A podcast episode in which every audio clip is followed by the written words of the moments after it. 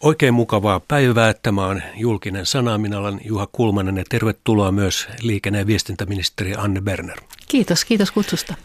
Tämähän on myös Nudensdag. Ja, ja olet hallituksen yhteistyöministeri Pohjoismaihin päin ja käyt pitämässä puheen siellä tilaisuudessa, eikö vaan? kyllä, iltapäivällä. Onko Pohjoismaan asiat läheisiä? On, ne on läheisiä. Mä koen, että Suomelle on hieno asia, että olemme osa Pohjoismaita. Ja se, että kuulemme, kuulumme osaksi tätä yhteisöä ja se on arvo, jota kannattaa varjella. Hmm. Vaikka sinulla on sukujuuria Sveitsiin päin, että voisi ajatella, että on keski-eurooppalaisia painopistealue. Joo, ne on tietysti keskenään vähän erityyppisiä asioita ja jokainen meistähän on entistä enemmän kansalainen monella tapaa ja, ja tota, niin löytää sen kotinsa monesta lähtökohdasta, mutta itselleni Pohjoismaat ja, ja Suomi ja sen hyvinvointi ja siihen liittyvät yhteistyöt ovat kuitenkin ne asiat, jotka kuljettavat. Selvä. Olet tunnettu siitä, että osaat siis Sveitsin entisenä Sveitsin kansalaisena. Edelleen Ai, Sveitsin edelleen, niin, se on kansalaisena. kaksoiskansalaisuus, Sveitsi ja Suomen, niin hyvin myös Saksaa ja sitten olet ruotsiksi opiskelut Joo. Hankkenissa, niin kielitaitoa näistä löytyy. Mitä nyt sitten hallitus on ottanut tämän digiloikan ykköstavoitteekseen, niin onko sillä, siinä kielellä mitään merkitystä? Digiloikka on ennen kaikkea tapa tehdä asioita. Se on tapa luoda uusia prosesseja ja siitä on pieni osa itse asiassa teknologiaa ja se kysymys on hyvin paljon siitä, että millä tavalla me tulevaisuudessa teemme asioita. Mä luulen, että tässä sähköisessä maailmassa ja digitaalisessa maailmassa niin moni asia tulee entistä enemmän globaalilla kielellä ja siinä nähdään kyllä, että kielet tulevat keskittymään. Hmm. Joo, se on tutkittu, että nyt näissä uusissa alustoissakin, niin kyllä ne suurin, ylivoimaisesti suurin määrä on englannin kielellä sitten julkaistua materiaalia. Kyllä, englanti on hyvin voimakas. Japani mutta- ja Kiinakin ovat siellä aika korkealla ja Espanja. Kyllä. Niin, piti just sanoa, että Espanja on toinen eurooppalainen kieli sitten, Kyllä. joka on hyvin korkea. Se vähän muuttaa sitä, sanoisiko, ää, kieligeopolitiikkaa. Joo, sillä on sitä kautta merkitystä, että entistä enemmän kommunikoimme keskitymmin muutamilla kielillä ja teemme sitä kautta yhteistyötä laajemmin ja toisaalta myöskin näkyvyys kasvaa sitä myöten. Olet liikenne- ja viestintäministeri, mutta nyt tämän ohjelman luonteen mukaisesti kes- keskitymme enemmän näihin viestintäasioihin. Liikenteessä on monia mielenkiintoisia juttuja, mm. mutta se on sitten oman tarinansa väärti. Nyt kuuntelemme yhden insertin, jonka vuottain paljasta ja toivon Anne Berner, että arvaat sen jälkeen, että minä vuonna tämä mahdollisesti on äänitetty. tilanne on nykyään se, että tietokoneita ei koskaan ole tarpeeksi, mutta, mutta meillä nyt on kohtuullisesti. Mikä on se kohtuullinen määrä? Ää, Kohtuullinen määrä on se, että me kykenemme kaikille opiskelijoille antamaan jonkinlaiset valmiudet tietokoneiden käyttöön ja toisaalta myöskin sitten osalle opiskelijoista antamaan pitemmälle meneviä valmiuksia ja myöskin käyttämään näitä tutkimuksessa. Mutta kehitys tällä alueella on tosiaan niin nopea, että se on varmasti tilanne kaikissa muissakin korkeakouluissa, että puolen vuoden, puoli vuotta uuden tietokoneen hankinnan jälkeen se on aina ylikuormitettu. Minulla ainakaan ei ole vielä ihan täysin selvinnyt, että onko tässä nyt tapahtunut tai tapahtumassa semmoinen valtava murros, niin kuin jotkut puhuu, vai liioitellaanko sitä murrosta, mitä tämä tietotekniikka tuo. Mites Arto Vero sanoo? Tietotekniikan käyttö ja tietokoneiden käyttö on hyvin vanha asia. Suomen mm. metalliteollisuuden tuotesuunnittelu, Mutta se nopeus on lisääntynyt niin mahtavasti. Kapasiteetti käsitellä. tuotesuunnittelutehtävissä sitä on käytetty jo yli neljännes vuosisadan.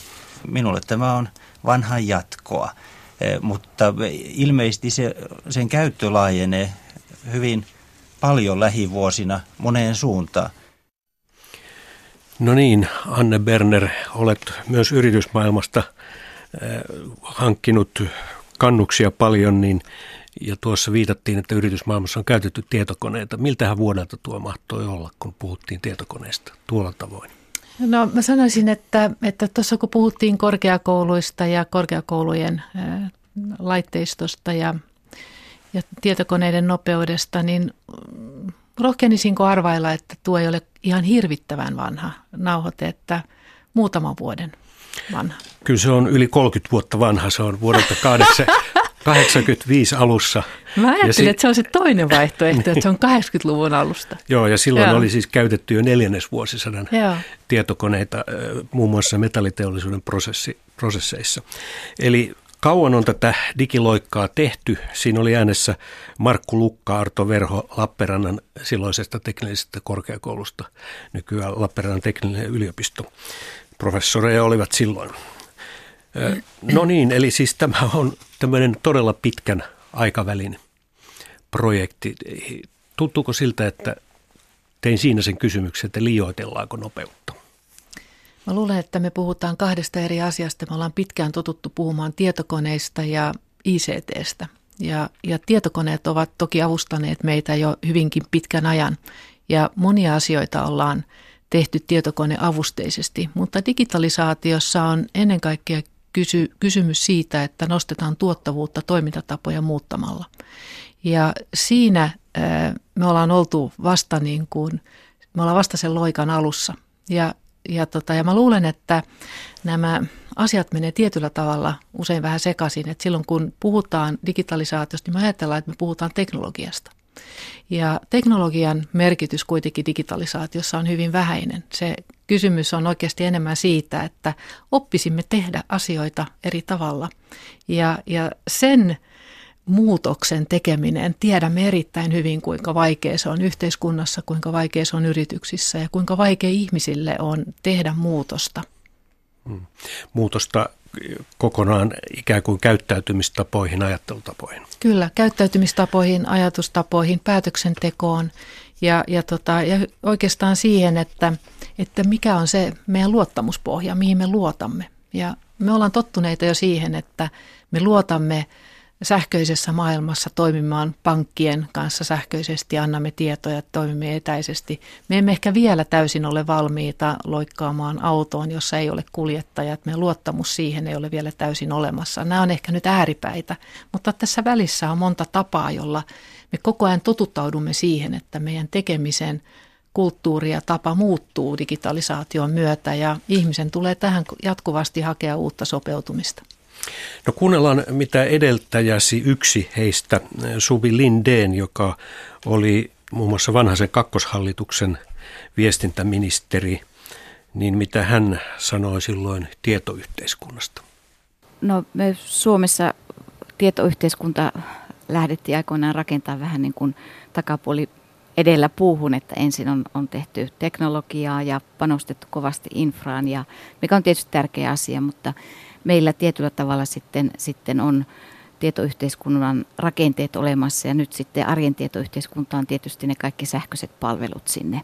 Ja miten kansalaiset sitten tietoyhteiskunnan kansalaisina pärjäävät, miten ne palvelut kohdataan, miten niitä on saatavilla. Ja, ja nyt ollaan niin kuin siirrytty siihen vaiheeseen, että, että, että joka taholla panostetaan sisältöihin niin julkisen hallinnon hallinnossa kuin, kuin sitten yksityisellä puolella ja, ja olemme osittain tämmöisessä elämysyhteiskunnan, tietoyhteiskunnassakin, että haetaan niitä sisältöjä kaikki eri välineisiin.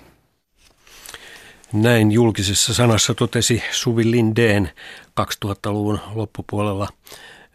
Silloin jokaisella hallituksella on tällainen ikään kuin slogani tai iskusana Sipilän hallituksella taitaa olla tämä digiloikka, eh, niin tota, eh, silloisella hallituksella oli tämä ja viestintäministeriöllä oli arjen tietoyhteiskunta. Miltä se nyt Anne Berner kuulostaa?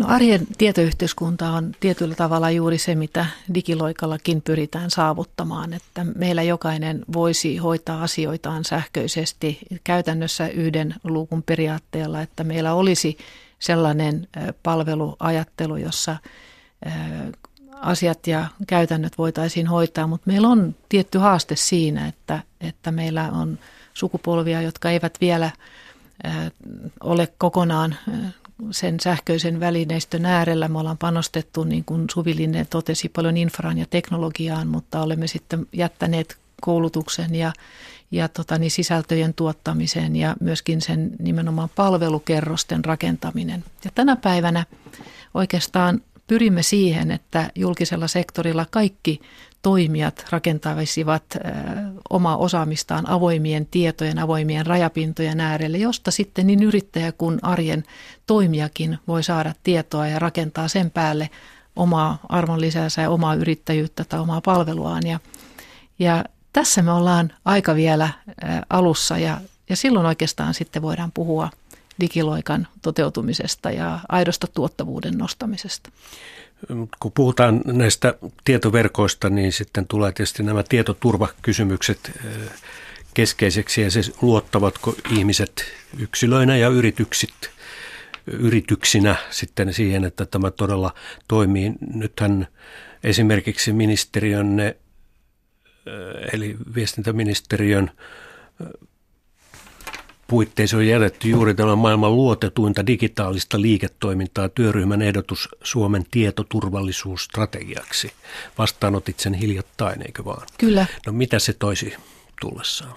No se toisi tullessaan niitä luottamuksen välineitä, joita täytyisi rakentaa. Tämä ei oikein ole asia, joka syntyy sääntelyllä eikä mutta yhteisillä pelisäännöillä, jotka pitää olla vapaaehtoisia. Ja se käytännössä tarkoittaa sitä, että luotamme toistemme luomiin tunnistamisen välineisiin, että päästämme toisiamme toistemme verkkoihin ja tietojen äärelle ja että aidosti pystymme rakentamaan sellaisia tiedonvaihtoja ja tota, niin palvelurakenteita, jotka sitten hyödyntävät niin yhteiskuntaa kuin ihmisen arkeakin. Tämä tarkoittaa käytännössä sitä, että miten esimerkiksi kanta-asiakasohjelmat kauppa voi hyödyntää ja millä tavalla pankkipalveluita voidaan kasvattaa, millä tavalla matkustusketjuja voidaan tuottaa mobiilin kautta, millä tavalla ihminen saa kaikki julkisen sektorin tarvitsemansa palvelut mobiilisti ja miten se tiedon kulku voidaan turvata niin, että tietosuoja – on olemassa, että ihmisen yksityisyyttä ei loukata, että yrityksen kilpailuetua ei haitata, mutta samanaikaisesti toimitaan kuitenkin yhteisissä verkoissa ja avoimesti. Tämä on varsinainen haaste ja tämähän on sitten se, joka sitten viime kädessä sen digiloikan sitten synnyttää ja sen kaiken pohjana on, on luottamus. Ja sitä tämä paperi pyrkii edistämään. Nythän on tietysti, kun ajatellaan näitä traagisia tapahtumia, joita nyt viimeksi Brysselissäkin Kyllä. tapahtui ja sitä ennen Pariisissa ja niitähän on tapahtunut vuosien varrella paljon. Ja sitten ajatellaan myös tietoverkkojen haavoittuvuuksia. Että tälle politiikkaa ei mene ikään kuin, tai elävä elämä ikään kuin yhteen suuntaan, vaan on koko ajan näitä ristiriitaisia voimia ja koviakin paineita, raakoja tekoja. Miten, miten pystytään turvaamaan tämmöisessä se, että ihmiset luottaisivat siihen, että voidaan rakentaa turvallisia järjestelmiä tänne digitaaliselle puolelle? No tässä on erittäin tärkeää, että meillä tiedon hankinta, joka viranomaiset tarvitsevat, on yhtä turvallisuutta luova – kuin sitten se tietoturvallisuus, joka taas sitten luo sitä yksityisyyden suojaa ja yritysten kilpailukykyä tukee. Näiden tulee yhteiskunnassa tukea toisiaan ja sitä varten tarvitaan uskottavia, neutraaleja viranomaisia, jotka ovat vahvoja, itsenäisiä, mutta myöskin aidosti yksilön ja ihmisen puolesta puhuvia ja, ja sitä kautta myöskin kansainvälisessä verkostossa, jotta se luottamuksellinen tieto ja kyky anonymisoida tietoa on riittävän hyvällä tasolla. Tässä Suomi on erittäin hyvä ja meidän viestintävirasto on tässä erittäin ammattitaitoinen toimija, joka sitten on se taho, joka pyrkii tätä luottamusta eri toimijoiden välillä sitten myös rakentamaan. No nostit tämän viestintäviraston esille, niin kuunnellaanpa Kirsi Karlamaata joka aloitti viestintäviraston pääjohtajan tehtävässä tämän vuoden alusta. Hän kävi julkisessa sanassa hiljattain ja puhui näistä asioista juuri näin. Eli meillähän, meillähän on ollut tässä ää, niin kuin käynnissä viestintävirasta laajakaista hanke 2015, että hallitus 2008 linjassa tämmöinen tehdään ja Suomeen on rakennettu kuituverkkoa, joka takaa niin kuin nämä sadan megan yhteykset, 55 prosenttia on niin saatavuus. Mutta eli, eli melkein puolet kansasta niin, on vielä vailla, mutta vähän yli puolet. Niin. Tavallaan sitä okay. niin kohti, että olisi myöskin muuta niin tämmöisiä kiinteitä yhteyksiä saatavilla, mutta tämä, toki tämä rahoituskuvio on ollut, että siinä on ollut niin valtion rahaa, EU-rahaa ja tämä tukitoiminta, että, että miten tämä nyt ei ole niin lähtenyt ehkä liikkeelle niin kuin odotettiin. Eli on syntynyt Suomeen tällaisia niin kuin, sanoisin niin kuin alueellisia verkkoja, joissa sitä on rakennettu ja tukea, tukea on myönnetty. Mutta se on, se on totta, että, että meidän niin kuin nykyiset matkaviestin verkot on melko kattavia kuitenkin. Eli ky- kyllä tätä niin kuin 4G-verkkoa on, on rakennettu ja peitto... Jos sitä tota, kysyy, niin kuin, mikä se megamäärä silloin on, on, on, mikä näillä 4G-verkoilla pystytään välittämään? Et, et, et tosiaan niin, tota... Jos puhutaan sadan megan Suomesta, niin Se, se siitä? Sehän niin, tavallaan se verkkojen niin kuin, kapasiteettipalvelu, niin ei voida sanoa, että me turvataan niin kuin, tietty yleis- yleispalvelu, että kaikilla on saatavilla. Itse asiassa se on kaksi megaa, eli jota, jota turvataan, niin, niin tämä matkaviestin verkossa, niin se, se on niin kuin, tavallaan hetkittäin eri, eri niin kuin kapasiteettimäärä. Eli se voi olla paljon enemmänkin, tai se voi olla vähemmänkin, mutta se on tota, tällä, mitä matkaviestin verkossa mobiilissa saadaan. Eli sitä ei voi sanoa niin kuin, tällä yleisesti, että mikä, mikä aina saadaan. Mutta tosiaan niin kuin yleispalvelun kautta me taataan se, että jokaisella on mahdollisuus puhelinpalveluun, puhepalveluun. Näin totesi viestintäviraston pääjohtaja Kirsi Karlamaa. Eli Anne Berner, nyt tässä hallituksen tavoitteena on tehdä tämä digiloikka ja minun pitää nyt vähän palata ajassa vähän taaksepäin. Oli aikaisemmin julistettu, että Suomi olisi sadan megan Suomi vuoteen 2015 mennessä. Nyt kuulimme, että vain puolet suomalaisista voi sen saavuttaa. Joo, me ollaan tässä laajakaista hankkeessa selvästi jäljessä. Ja, ja Mikä tämän... siihen on syynä? No siihen on ollut syynä oikeastaan se, että laajakaista kaikille hanke, joka oli sekä EU-rahoitteinen että, että tota, niin tämmöinen yllättävän byrokraattinen hanke, niin sen sisään rakennettuna oli esteitä, jotka synnyttivät vaikeita päätöksiä niin kuntien osalta kuin myöskin teleoperaattoreiden osalta. Ja se suoraan sanottuna hanke ei sillä tavalla lähtenyt lentoon eikä myöskään tuottanut sitä toivottua tulosta. Ja nyt tässä osana tätä digihanketta, jota hallituksella nyt on, niin me tullaan tässä toukokuun loppuun mennessä kartottamaan, että miten tämä korjataan, tämä asento, koska me emme voi tehdä digiloikkaa, jos meillä ei ole verkkosaavutettavuutta riittävän hyvää ja riittäviä nopeuksia. Ja tässä käydään tällä hetkellä keskusteluja teleoperaattoreiden kanssa. Meillä on myöskin eduskunnassa menossa tällä hetkellä hallituksen esitys yhteisrakentamisesta, eli pyritään huolehtimaan siitä, että sähköyhtiöt ja teleoperaattorit tekisivät parempaa yhteistyötä ja sen muuta niistä lain voimalla. Ja sitten pyritään kyllä niin kuin edesauttamaan myös sähköyhtiöiden ja teleoperaattoreiden välisiä neuvotteluja siitä, että se ei olisi niin raskasta se rakentaminen. Se on viisasta, koska siis datasähköllekin olisi kysyntää. Kyllä. Ja on ole, olemassa olevia sähköjohtoja, joita voisi käyttää ja miksei se informaatio voi kulkea niitä pitkin.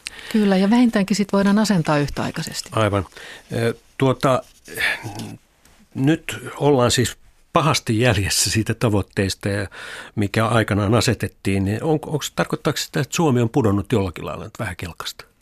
No me ollaan hetkittäin kyllä pudottu varmasti siitä, että me ollaan oltu maailman johtava maa vielä aikanaan NMTn ja vielä 3Gnkin osalta. Ja, ja, tota, ja nyt tässä 4Gssä niin ei olla ihan niin pitkällä, mutta me haluaisimme nyt sit myöskin tehdä tässäkin kysymyksessä loikan ja olla sitten 5G niin, taas niin kuin edelläkävijä. Tuossa ilmi, että se 4G ei loppujen lopuksi tuo sitä 100 megan Suomea, että se, se on sitten se 5G. Ja... Se on 5G ja no, tässä me oikeasti toivotaan sekä meidän yrityksiltä, elinkeinoelämältä, että sitten myöskin tele, teleoperaattoreilta, eli teknologiayhtiöiltä, että sitten niin kuin hmm. teleoperaattoreilta, että Suomen valtiolta sitten hmm. sitä aitoa edellytystä huolehtia siitä, että – olisimme vähintäänkin Euroopassa 5G-aitoja edelläkävijöitä. Ja se mahdollistaa sitten sitä digiloikkaa, joka tarvitsee sen täysin keskeyttämättömän yhteyden muun muassa lääketieteessä, terveysteknologiassa, myöskin koulutuksessa ja, ja tota, niin tietysti omalla sektorilla liikenteessä.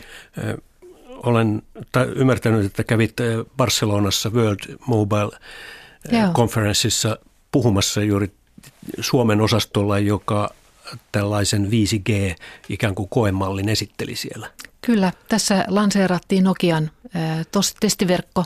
Ja, ja tota, niin tämän jälkeen hän viestintävirasto on myöntänyt nyt jo ainakin kolme testiverkkotaajuutta. Ja, ja tota, niin tämä tarkoittaa sitä, että meillä niin yliopisto ja niiden ympärillä olevat pienemmät yritykset kuin sitten meidän suuremmat yhtiöt pääsevät aidosti nyt testaamaan 5G-teknologiansa ja, ja, tota, ja me pyrimme tekemään kaikkemme sen hyväksi, että, että ei ole lainsäädännöllisiä esteitä tulevaisuudessa tämän kehittämiseksi ja sitten, että me vapautamme taajuuksia niin, että näitä testejä aidosti pystytään toteuttamaan. No viestintäministeri Anne Berner, miten uskallat luvata, koska Suomi on sitten se sadan megan Suomi?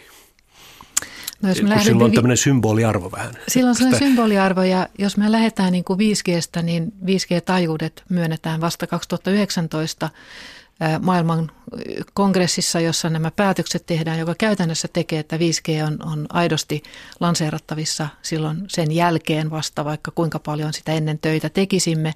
Mutta toivoisin, että meillä tämä kattavuus näillä kotimaisilla töillä ja tekemisillä nyt tämän 4G ja LTN aikaan, niin pystyttäisiin kuitenkin nyt seuraavan viiden vuoden aikana saada saamaan kuntoon. Ja siihen mä toivoisin, että me saadaan teleoperaattorit sitoutumaan. Hmm.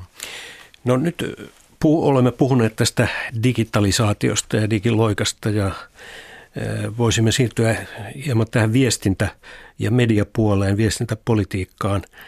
Se on keskeinen osa-alue tässä Kyllä. ministeritehtävässäsi.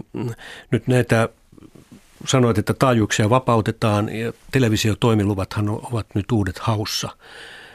Ja radio toimiluvat olivat jo, Helsinkiin oli niin paljon hakijoita, koska valtioneuvosto päättää siitä Helsingin luvan saajasta? Mä toivon, että tässä huhtikuun alkupuolella saadaan päätöksiä tehtyä, että hakijoita on ollut todellakin hyvin paljon enemmän kuin mitä. Niitä oli 13 muistaakseni. Kyllä. Joo. E, eli et uskalla sanoa kuka tai... En vielä, eikä minulle ole päätösesitystäkään vielä virkamiehiltä tehtykään. Selvä, mutta se, sitä sitten odottelemme. Nyt jos ajatellaan sitten tätä mm, yleisradiota, mistä tämäkin lähetys nyt tulee, tämä julkinen sana, niin syksyllä istui jo Anssi Vanjoen työryhmä ja pohti tätä mediaa kehitystä ja Ylen mahdollista roolia siinä. Se esittää radikaaleja ratkaisuja. Olitko tyytyväinen siihen työryhmään? Anssi Vanjoki kävi täällä esittelemässä myös niitä. Joo, kyllä. Mä, mä pidin tärkeänä sitä, että tulee työryhmä, joka tietyllä tavalla kokoaa. Sen, siinähän oli paljon asioita, joita oli aiemminkin pohdittu ja aiemminkin ollut tiedossa ja, ja työryhmä tietyllä tavalla teki semmoisen kokonaisvaltaisen yhteenvedon yhdestä näkemyksestä siitä, että millä tavalla mediakenttä voisi kokonaisuudessaan kehittyä. Mutta täytyy myöskin nähdä, että se on yksi esitys, yksi, yksi totani, malli ja, ja, totani, ja meidän ajatushan on ollut myöskin ennen kaikkea huolehtia siitä, että Ylen asioita käsitellään parlamentaarisesti ja, ja otetaan myöskin Ylen tavallaan omistajan ääni mukaan kuulemaan sitä, että miten Ylen näkökulmasta asia voidaan kehittää. Ja tahtotilani oli, että meillä on kaksi rinnakkaista näkemystä. Meillä on Anssi Vanjoen työryhmän näkemys ja meillä on sitten syntyy rinnakkain. Tai oikeastaan halusin, että Anssi Vanjoen ryhmän raportti on nimenomaan Ylen parlamentaarisen ryhmän käytettävissä, jotta sitten syntyy toinen jo, näkemys. Joka Arto ja näistä Satosen, sitten yhteisesti katsotaan. Joka Arto Satosen johdalla nyt istuu ja Joo. takaraja on toukokuun loppu. Mutta kuunnellaan edeltäjäsi Krista Kiurun näkemys. Hänhän oli valmistelemassa tätä Yle-veroa, ja, mutta hän sanoi per, Yle-periaatteesta silloin näin. Ja on ihan ehdottoman tärkeää, että me kaikki muistamme, että Yleisradio ei ole hallituksen radio. Se ei ole viestintäministeri Kiurun radio, vaan tämä on koko kansakunnan ja sitä kautta eduskunnan radio. Ja tulen kaikissa julkisissa ulostuloissa vaatimaan, että eduskunta tulee olemaan se iso agentti, joka tämän sopan nyt pistää järjestykseen. Se on eduskunnan asia ja eduskunta tulee olemaan tässä se, jolta täytyy sitten niin sanotusti Vatikaanin malliin niin nousta savu ja sitten kun se savu nousee, niin asia on valmis, se on pihvi ja sitten mulla on olemassa esitys, jonka vien hallituksen kautta läpi eduskunnalle käsiteltäväksi ja sen jälkeen olemme päässeet maaliin. Niin, ja se maali on siis nyt ollut jo vähän yli kolme vuotta, ei kolmisen vuotta voimassa.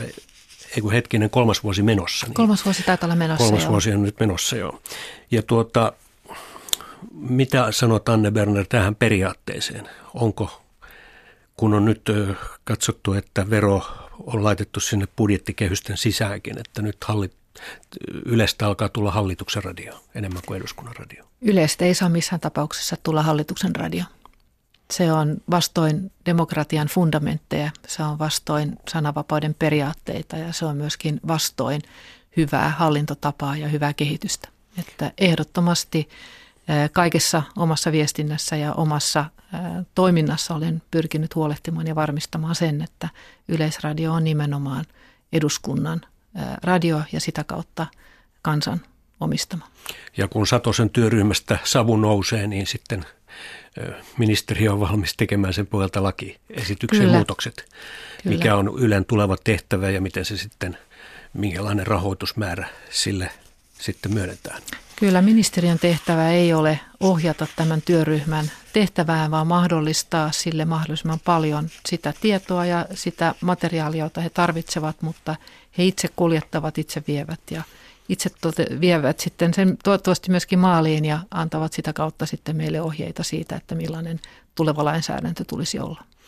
Mutta nyt kun kuitenkin budjetti perustuu tähän kehysbudjetointiin, niin täällä on, kun katsoo, että kehys 2017, kehys 2018, kehys 2019 ja kehys 2020, niin siellä on siirto valtion televisio- ja radiorahastoon täsmälleen sama summa joka vuodelle. Tarkoittaako tämä nyt sitä, että te jo ministeriössä ennakoitte, että Satosen ryhmä päätyy sellaiseen ratkaisuun, että Yle rahat pidetään nykyisellään.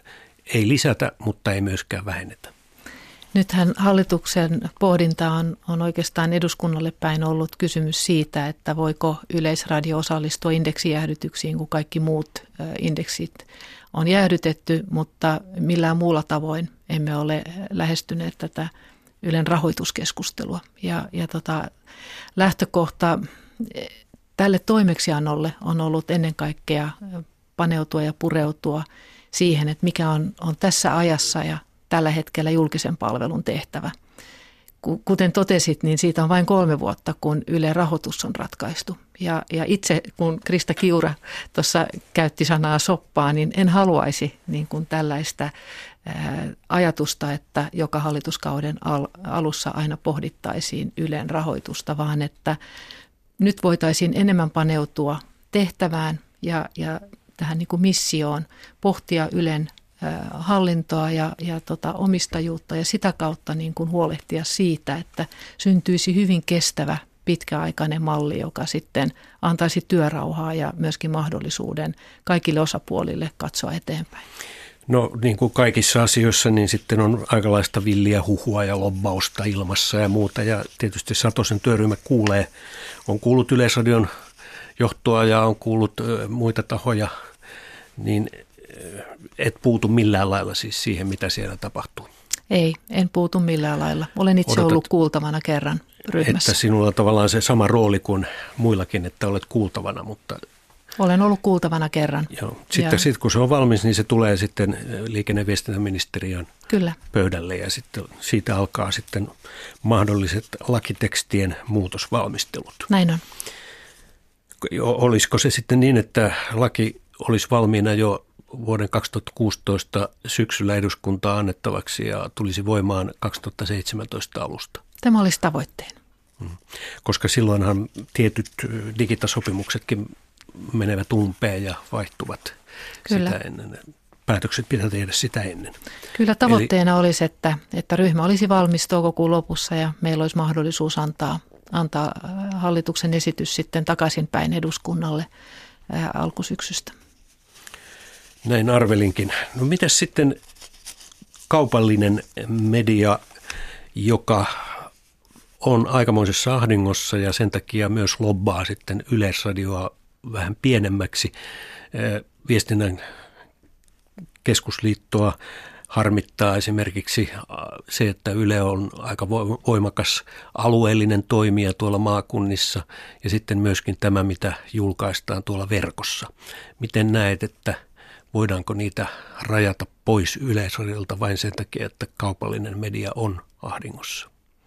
No Ylen tehtävään ja, ja siihen, että mitä Ylen tulisi tai ei tulisi tehdä, niin siihen minulla ei ole minkäänlaista kantaa eikä mielipidettä. Että mä haluan jättää täyden työrauhan Satosen ryhmälle ja, ja sen takia olen myöskin huolehtinut, että en ole muodostanut näistä kysymyksistä itselleni minkäänlaista kantaa. Vielä tässä vaiheessa. No entä sitten tuo kaupallisen median toimintaedellytysten parantaminen. Siellä on lobattu paljon tämän arvonlisäveron kannan laskemista. Nythän se on se normaali 23 prosenttia kuin kaikissa muissakin tuotteissa, esimerkiksi nettisanomalehdillä. Joo, sitä pidän sinänsä niin kuin ihan perusteltuna, koska koen itsekin, että ei ole järkevää kun... Siis laskemista vai? Niin, pidän perusteltuna sitä, että, että digiveroa lasketaan, koska koen kuitenkin tärkeänä sen, että kun me kerran olemme siirtymässä digiyhteiskuntaan ja olemme tekemässä digiloikkaa, niin tuntuu hullulta, että sitten kiristämme sitä veroa kalliimmaksi kuin perinteistä Mutta mediaa. eikö se olisi juuri tätä tempoilevuutta, kun se vähän aikaa sitten vasta nostettiin? Muistaakseni Kimmo Sasi oli silloin ministerinä. Joo, mutta pidän kuitenkin sitä tärkeänä, että meillä ei olisi eri verokanta printtimedian ja digitaalisten sisältöjen välillä ja ei ole syytä huolehtia niin kuin eriävästä kilpailuedusta näiden molempien median sisältötuotantojen välillä. Ja siitä näkökulmasta olisi parempi, että, että tämä digivero olisi samalla tasolla kuin printtimedia, mutta tämähän on ollut hyvin pitkälti EU-sta lähtöisin oleva kysymys ja EU-regulaatiosta lähtöisin oleva kysymys. Ja nyt me olemme selvittämässä sitä, että miten EU tässä nyt, kun digitaalista sisämarkkinaa EUssa valmistellaan, niin miten digisisältöjen alvikäytännöt voitaisiin tuoda samalle tasolle printtimedian kanssa. Myöskin EUssa on havahduttu siihen, että että kehitys ei ole järkevää, ei ole syytä, että me näivetämme kaupallisen digitaalisen sisällön ö, toimintaa sillä, että siellä on korkeampi alvi kuin perinteisessä mediassa, jonka kuluttaja kuitenkin pikkuhiljaa koko ajan etääntyy sen käyttämisestä. Vai oliko niin, että Suomessa tulkittiin tätä EUn säädöstöä ja direktiiviä vähän taas hyvin ikään kuin oikeaoppisesti. No me olemme ja, tulkineet sitä hyvin oikeaoppisesti, mutta, mutta me olemme myöskin selvittänyt, että liikkumavaramme on tosi pieni. Mutta kuitenkin printti, esimerkiksi kirjoille ja printtipuolelle, niin sallitaan erilaisia verokantoja alvikantoina. Miksi ei sitten digipuolella sallittaisi? Joo, tämä on niin kuin ollut kiinnostava kysymys, että minkä takia EU on tämän näin reguloinut ja ja se ei tunnu järkevältä ja sen takia pidän tärkeänä, että me tästä päästäisiin niin kuin liikkumaan eteenpäin. Kun katselin, niin mitä valmistelutyötä tässä on tehty, niin Suomi on muiden pienten maiden, on siinä joku suurikin maa ollut mukana, että ollut valmistelemassa tämmöisiä niin kuin omia aloitteitaan siellä e, erikin Joo. viestintä Kyllä. asioissa, jotka liittyvät juuri tähän digisäätelyyn. Niin Kyllä pyritäänkö sillä nyt saamaan tämmöinen joku maaryhmä loppaamaan voimakkaasti? Kyllä me muutosta? pyrimme niin kuin vaikuttamaan aktiivisesti tähän digitaalisen sisämarkkinan kehittymiseen ja, ja yhtenä osana on sitten tämä digialvin tota, kehittäminen, mutta siihen liittyy sitten myöskin audiovisuaalisen toimialaan liittyvät direktiivit ja muu sääntely, jolla kaupallista mediaa tällä hetkellä säädellään ja, tässäkin on mahdollisuus kuitenkin katsoa, että voidaanko sääntelyä keventää ja voidaanko saada enemmän kansallista liikkuvuutta. Ja on kuitenkin tärkeää, että vaikka meillä on on tota niin, tällä hetkellä vielä niin kuin moninainen media, että me myöskin huolehditaan siitä, että meillä aidosti on kannattavaa toimintaa myöskin kaupallisella mediapuolella, jotta aidosti kansalaiset saavat monipuolista ja monikanavaista tietoa. Mm. Tästähän on paljon tehty tutkimuksia vuosien varrella ja on todettu, että on yhteys se, että on hyvä, hyvä ja laadukas julkinen palvelu, niin yleensä niissä maissa on myös hyvä ja laadukas kaupallinen media. Ikään kuin tukevat toisiaan, varsinkin Joo. sähköisellä puolella. Kyllä. Mutta äh, Anne Berner, tämähän vie aikaa, aina kun EU-ssa jotain yrittää saada läpi. Onko mitään aikataulua siitä, koska se voisi mahdollisesti?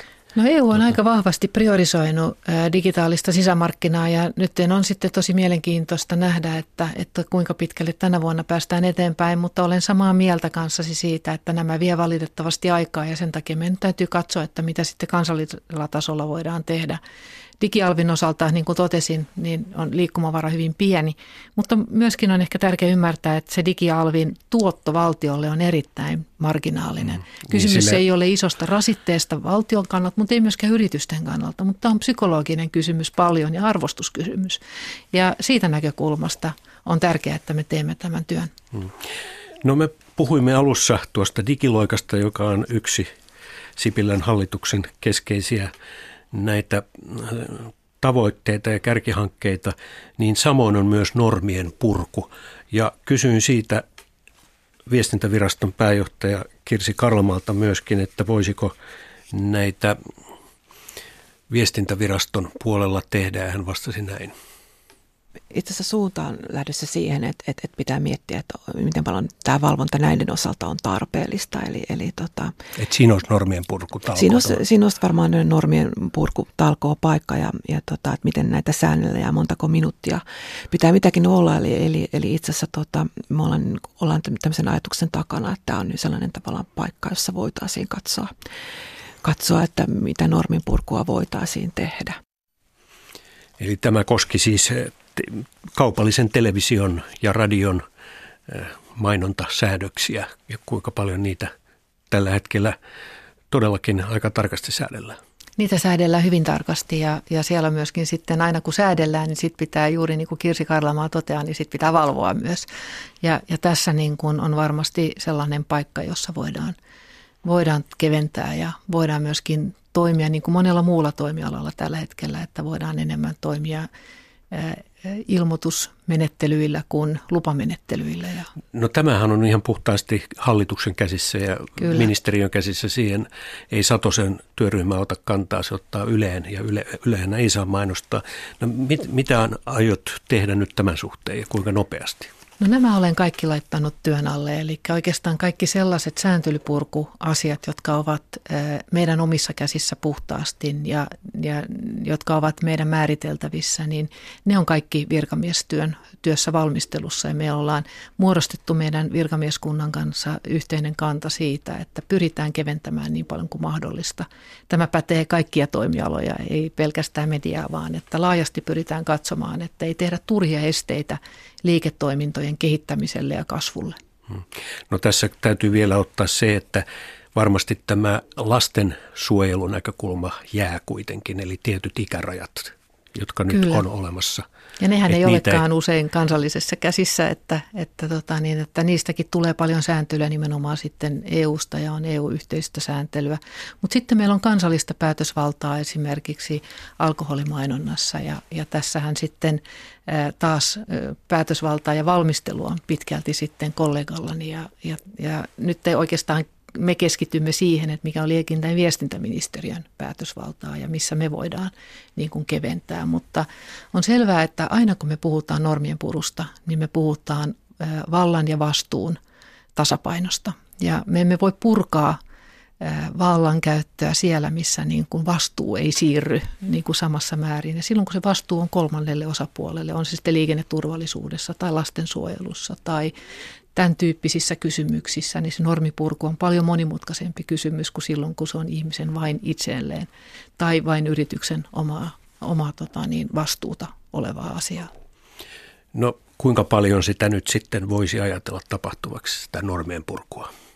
kun sekin on tämmöinen ikään kuin läpäisevä periaate tällä hetkellä. Kyllä, ja se on, se on, niin kuin, se on sellainen erittäin mielenkiintoinen kysymys, joka, joka tota, niin on itseäni askarruttanut paljon, että miten me tätä tulosta mitataan. Ja mikä on se tapa, jolla me voidaan sanoa, että hallitus on onnistunut normipurkuhankkeessaan. Onko se niin, että me vähän niin kuin Britanniassa tehdään, että jokaista uutta sääntelyä kohtaan pitää kaksi vanhaa purkaa, eli mitataan sitä määrää. Vai onko se niin, että meidän pitäisi mitata vaikuttavuutta, joka ehkä itse uskon enemmän siihen. Sitten on se kysymys, Se on hankalampi mitata kyllä. Se on erittäin vaikea mitata ja tässä meillä on nyt sellainen porukka, jota me yritetään koota juristeja ja tutkijoita ja elinkeinoelämän edustajia ja kansalaisjärjestöjä, jossa me pyritään miettimään, että mitkä ne oikeat mittarit on ja miten me sitä vaikuttavuutta oikeasti voidaan mitata, että miten se ihmisten arki helpottuu, millä tavalla yritysten kynnys lähtee kasvamaan, he, tota niin, kasvaa, miten me saadaan yrityksille enemmän näkyvyyttä ja nyt tehdään sellaisia yksinkertaisia asioita, kuten että poistetaan lupahakemukset kylteille tienvarsilla, jotta yrittäjä voi kertoa, että kun ajat tätä tietä viisi kilometriä, niin kahvilla niin löytyy tuolta oikealta, niin tämän tyyppisiä asioita voidaan se ei enää helpottaa. vaarana liikenneturvallisuutta. Ei, me lähdetään siitä liikkeelle, että, että me luotetaan ihmisten vastuunkantoon. Ja tässä on sitten se kysymys aina juuri siitä, että kuinka pitkälle voidaan luottaa ihmisen vastuunkantoon. Että kuinka pitkälle, jos me kerrotaan, että pelisäännöt on nämä ja me luotetaan siihen, että ihmiset pääsääntöisesti näitä noudattavat, niin voimmeko silloin keventää tätä sääntelyä? Vai on, onko meidän peruslähtökohta se, että me emme luota ja silloin me olemme lupamenettelyissä? Mutta jos ajatellaan sitä sääntelyä, joka tulee sitten nyt kun puhutaan viestintäkentästä viestintäministerin kanssa, niin on tullut nämä kaikki uudet toimijat, jotka pääsääntöisesti amerikkalaisia suuria yhtiöitä, Googlet, Applet, Facebookit, Microsoft oli jo aikaisemmin. Nehän sääntelee hyvin tarkasti sen, mitkä oikeudet heillä on ja ihminen joutuu aina allekirjoittamaan kaikki ne luvat ja suomalaiset pienet yrityksetkin ovat pieniä suhteessa niihin. Miten näitä normeja voisi pur- purkaa? Tämä on hankala kysymys. Sit, sitä EUkin miettii. Sitä sen. EUssa mietitään tällä hetkellä ja tietyllä tavalla mietitään, että miten voidaan tehdä sellaiset pelisäännöt, jotka sitten koskevat EUn sisäistä markkinaa, mutta velvoittavat EUn ulkopuolelta tulevia toimijoita, jotka toimivat EUn alueella. Ja se on ehkä meidän ainoa keino, jossa me olemme yhdessä tarpeeksi suuria, jotta me pystytään sitten aidosti huolehtimaan, että Google ja Facebook ja tämän tyyppiset toimijat toimisivat samantyyppisillä pelisäännöillä ja kilpailun edellytykset, yksilön suojat ja tämmöiset kysymykset ovat yhteneväiset. Ja, ja että meillä aidosti on niin kuin mahdollisuus tehdä ja huolehtia siitä, että tietosuoja on, on relevanttia, että me niin kuin puolia toisin kunnioitamme sitä. No, tämä suuri kysymys tästä EUn ja Yhdysvaltain välisestä kauppasopimuksesta TTIPistä, niin mitä se toisi tälle alalle, jos se toteutuisi? No, tälle alalle se toisi paljon myöskin sekä, no mä pääsääntöisesti uskon kuitenkin siihen, että, että vapaa kauppa tuo uusia mahdollisuuksia ja että kaupan vapautuminen erilaisista luvista ja tulleista ja menettelyistä niin luo myös mahdollisuuksia. Mutta on selvää, että on myös toimialoja, joille se tuo myöskin haasteita.